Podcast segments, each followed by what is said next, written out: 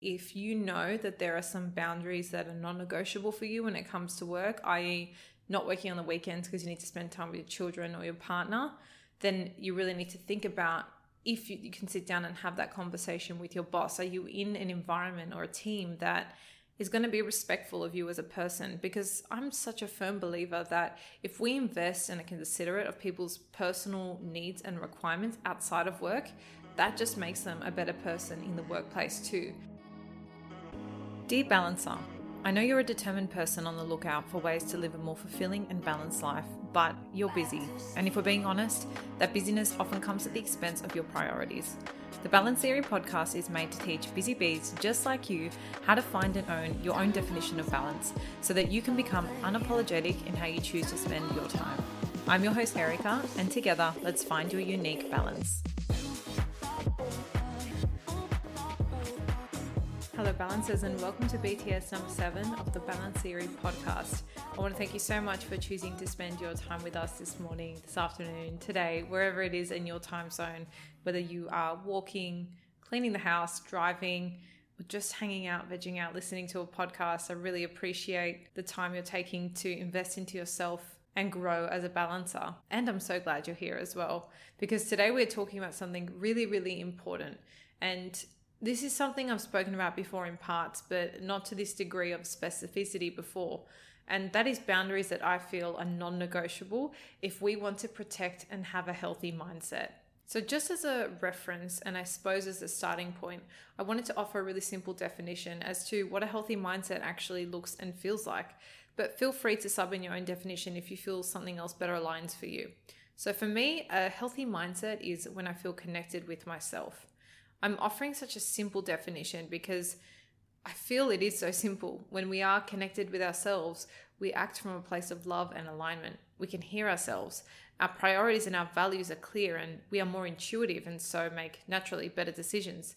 And as a byproduct of this, boundaries we need to protect that healthy mindset are against or towards things that jeopardize that connection with self. And I feel like this is such a key place to start because sometimes setting boundaries can feel really uncomfortable and scary. But if we bring ourselves back with a gentle reminder that whatever we are blocking out or creating distance from is because it's a threat to our connection with ourselves, it feels just that little bit easier and gives us the strength to stand in our own power. So, I'm going to focus on three key boundaries I feel we should all set to protect our connection to self and, as a byproduct, our balance. And these are boundaries with number one, people whose voices overpower your own. Number two, topics that trigger you or topics maybe with certain people. And number three, work boundaries. So let's start with number one people whose voices overpower your own. This looks like the friend who always shuts you down, tries to change your mind, or is insistent with their opinion. Maybe you can't even get a word in with a person like this in the room. Maybe you're afraid to even vocalize your thoughts at the fear of being shut down or told otherwise. This could even be subtler in the form of people who care about you a lot, but maybe they just lack a little bit of self awareness. And so their opinion may come across in the form of guilt tripping or shaming you type language. So it's kind of that vibe where it's not really explicit that they're not really wanting the best for you, but maybe just through their language, they make you feel like you're not good enough or worthy. Irrespective of whether their intentions are good or bad, if you have someone in your life and the impact is it drowns out your own voice and makes theirs louder than your own in your own head, you really need to set some boundaries it's obvious that by having someone like this in your life, especially if they're a prominent part or someone you see very frequently, would make your connection to self weaker or really diminish that tie you've got internally. And so there are a few ways you can instill boundaries with people, and particularly if there's someone in your family or friend circle, which really makes it complicated um, and hard to avoid, even a colleague at work. So you can firstly choose to go all the way and limit exposure as much as possible, which doesn't mean technically like avoiding all conversations or events where they are, but you really are reducing it down to the bare minimum. Of course, depending on how intrusive this person is, that might be an avenue you choose to go down. But just remember by curating your life around and on the basis of somebody else's behavior, you end up making them the center. So if you end up avoiding events altogether, you're making decisions based off somebody else and not yourself. So just think about it. And that's especially true if it's an event, say, you really want to go to. We don't want to be drowning out our own voice or our own wants for the purpose of somebody else. A better approach could be to consider how you can be more protective in those scenarios. So that looks like maybe don't string out a conversation with them just because you feel like it's awkward or you feel like you need to say something and fill the space just for the sake of it. Just be polite and exit the situation when you feel you can start tipping into that danger zone or that area where it's a little bit uncomfortable. So this leads us on to a boundary, which we'll go into a little bit deeper in the next point, but that could also be limiting the topics you speak about with certain people. So say someone usually quite pleasant to chat with, but the second money comes up or topic about work, they become really, really opinionated and forceful in a way that feels quite intrusive, then avoid having these conversations with those people. Ultimately, this first boundary is really about managing the limits of what your connection to self can handle and making sure that you're aware of the people or situations that jeopardize that. And just thinking of ways to become more protective around them. So, for this one, you just want to think about those people that maybe you have in your circle or your life or regular encounters that are voices that overpower your own and find some workarounds of how you can maybe avoid having unnecessarily long conversations with them or what topics you know you need to avoid with those people.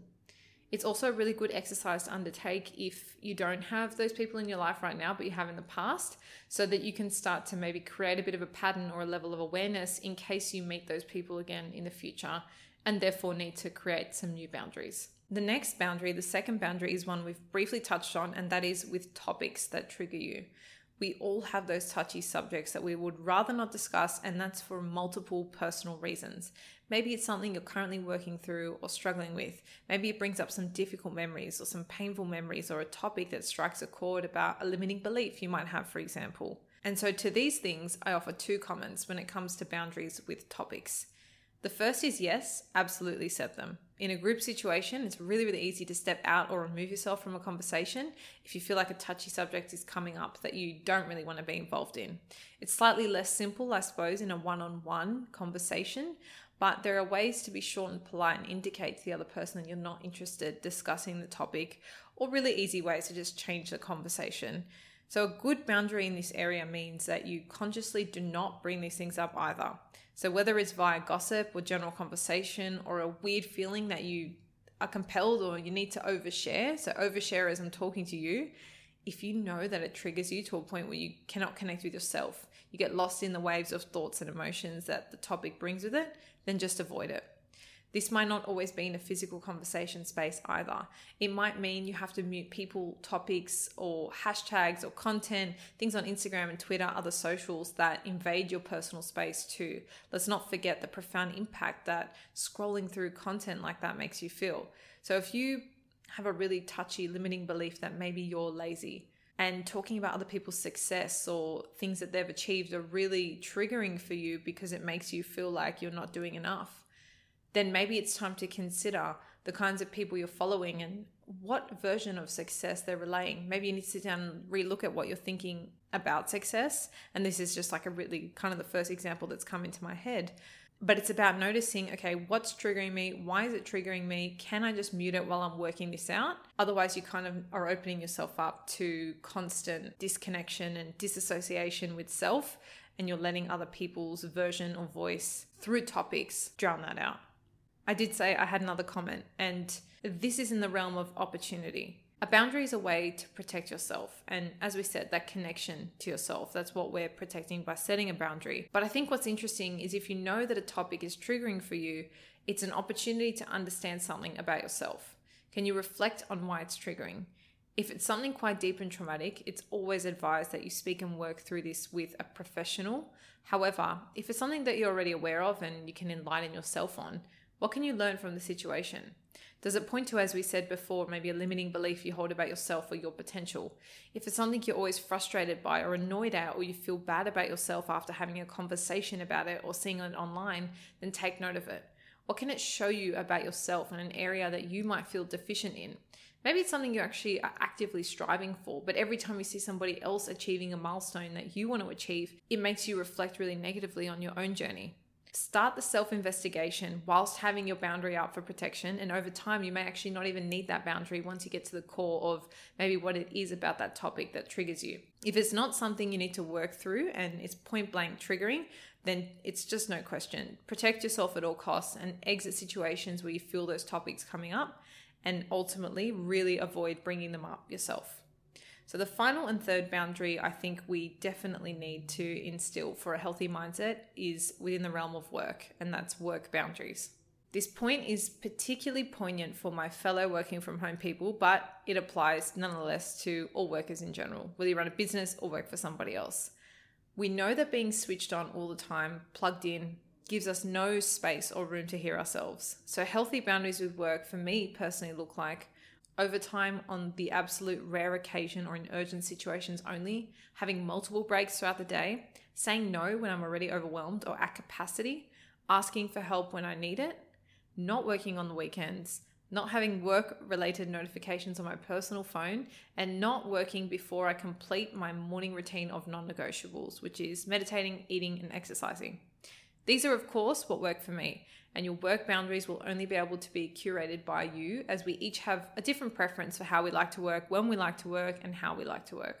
I think I said how there twice. When, where, and why, maybe? You get what I'm saying. And on top of that, we have individualized preferences for how we like to live and start our day, enjoy our meals, maybe unwind at night, spend time on the weekends. So, factor all of those in when figuring out what your work boundaries need to look like. Get to know them, trial them out, see what you like, be defiant in protecting your personal space because I'm sure, as many of you know, when you let that fine line get crossed, especially repetitively with personal and work, it's very, very invasive and you're left with essentially no time for yourself, which translates to being completely muted from your own voice and needs. You end up putting work, and I'm sure you've all been in this situation before. And I'm not saying it's never, never necessary. I'm talking about repeatedly over a long period of time you may end up putting work over your own priorities, and that never, never ends well. I probably don't need to go on too much about why this is so critical, but if you've ever gone to the point of having your needs muted or drowned out by the requirements of your job, then you're probably going to be really familiar with what I'm talking about. And ultimately, if you know that there are some boundaries that are non negotiable for you when it comes to work, i.e., not working on the weekends because you need to spend time with your children or your partner, then you really need to think about if you, you can sit down and have that conversation with your boss are you in an environment or a team that is going to be respectful of you as a person because I'm such a firm believer that if we invest and are considerate of people's personal needs and requirements outside of work, that just makes them a better person in the workplace too. And so getting to know if you if you manage people in a team, ask them how do they like to work? What are some ways that you can get to know them and their preferences so that you can actually respect their person and their personal time. And I guarantee you this will come back to you tenfold in terms of their energy and effort in the workplace because it will just make them an overall happier person when they have the freedom and flexibility and no judgment to just be themselves in their personal time. So, those are three boundaries I think we all need to have a healthy mindset boundaries with people whose voices overpower your own, topics that trigger you, or topics for certain people, and work boundaries. And do you know what makes these boundaries so easy to uphold once you actually get in the swing of doing them? Having people in your circle who get it, who get you and understand because they want that for themselves too. So send these to two of your bestest friends and get all in on protecting each other's boundaries. Make it like a little challenge and really honor and respect each other when a boundary is called out. Knowledge is great when we hear it, but it's even better when we share it. Let's all work together to protect each other's connection to self and make that a non negotiable in our circles, in our personal lives, and even in the workplace. Thank you all so much for listening, and I'll see you all on Monday for another guest episode.